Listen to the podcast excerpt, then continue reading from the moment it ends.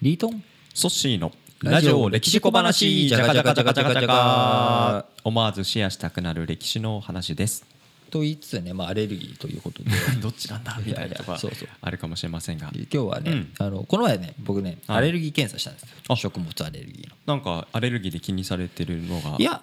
そういうわけじゃないんですけど、はいあのアレルギーって、はい食食物アレルギーって2種類あるって知ってました2種類2種類うーんなんでしょう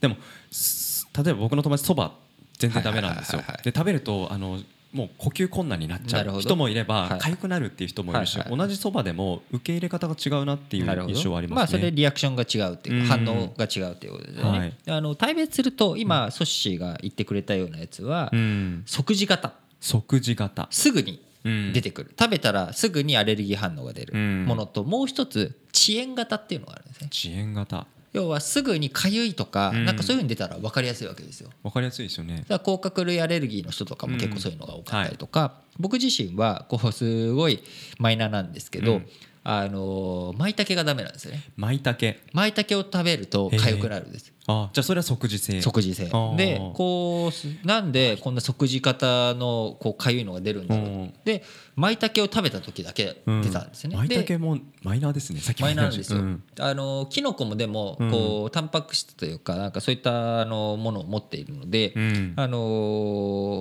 ー出るケースはあるんですけど、うんまあ、確かに舞茸いっぱい食べてたなっていうのはうんうんうんあって、はいそれで出ちゃったんだろうなっ大てい好うきのなんでですねうあるんですけど遅延型っていうのは、なかなかすぐに出てくるわけじゃないんだけれども、うん体全体がだるいとかはいこう走ったりとかすると疲れたりとかっていうことで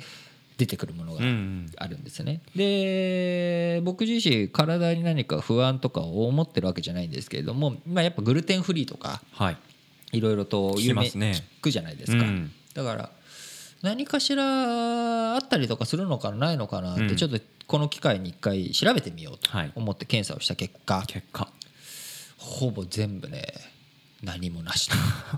あれさっきの舞茸は即時型なのであ即時型ののあ遅延型の検査をしたんですよ、あそういうことですねで遅延型一切なかったとほぼなしはあだからレベル1からレベル6まであるんではいですけどレベル6がもう食べたらうんこうあんまり良くないとうんもうやめすぐ今すぐやめなさいっていうようなものだとせばうんレベル1にしかなくてうんほとんどうんレベル3がうんゴマごまでいろいろ読んでみるとうんそのレベル3であってもその一つだけ突出したものがあったらそれを一つを減らすだけでもはなんいか結構体に良くなるみたいなことが書いてあるんであー今ゴマフリー生活をしてまごす。まフリ ーグルテンフリーじゃなくてごまフリゴマーまあセサミンなのかセサミンフリーえでもこうごまは確かに体にいいと思ってえなんかあるとごまかけてたんですよ。ーかけますしあのなんですりごますりごまもそうだし、ドレッシングもごまドレッシングが好きなんめでっすちゃよ。入だっかてますねら結構油断するとごまって摂取しちゃう意識しなくても摂取する機摂会取しちゃうんたでくすさんよあだるから結構これはなかなか面白いなと思ってうん今ごまフリー生活始めて2週間経へーってるんですけれどもこう特に体に変化がなしと。なしでも無意識下でだるいなって思ってる時別にそれアレルギーって分かんないじ ゃないですかそうそうですそういう、まあ、無意識下の疲れとか化がある解消されてるかもしれないれないし、あのーもしかしたら何かお悩みになってるから、なんか体が元気が出ないっていう方は、そういったところも調べてみるとうんいいのかもしれないですね。うんなんかこう面白いのがやっぱりこうそれを変色が良くないっていうのは、うんその栄養が偏るだけじゃなくて、はい溜まってっちゃうんですねうん遅延型アレルギーが。たま蓄積蓄積されていく、うんだからそういった意味でもこうその血液検査の結果に書いてあったんですけど、こうバランスよくだけじゃなくて、うん食材を変えていく、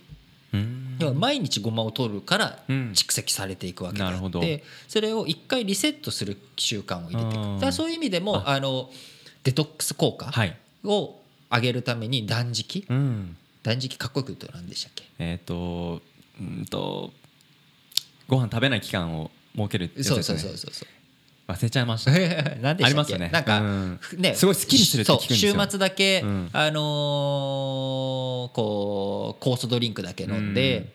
あのー酵素ドリンク飲んでますね飲んで彼うん断食するっはいっていうのがあるわけですけれどもなんかそれもまさにその観点からうん一回リセットして超なる感、ほど超綺麗にしてっていうところになっていくんでしょうね。うんだから同じものを好きだからといって毎日食べ続けるっていうのうんはたとえ完全食うん栄養が全部取れてたとしても良くない。で僕だから最近それを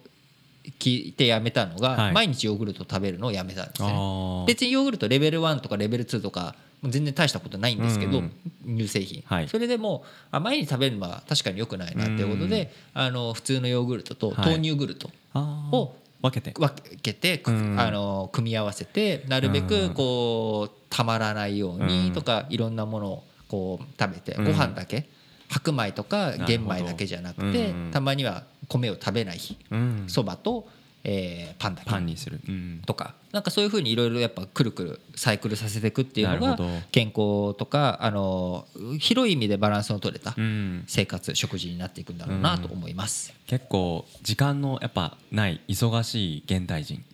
毎日スムージーだけ飲むとかあーありまあすりがちでね。すよね納豆だけとかうんちょっとそういったバランスの中で変化をまあうまくえー入れていくのが大事かなとそんな風に思いました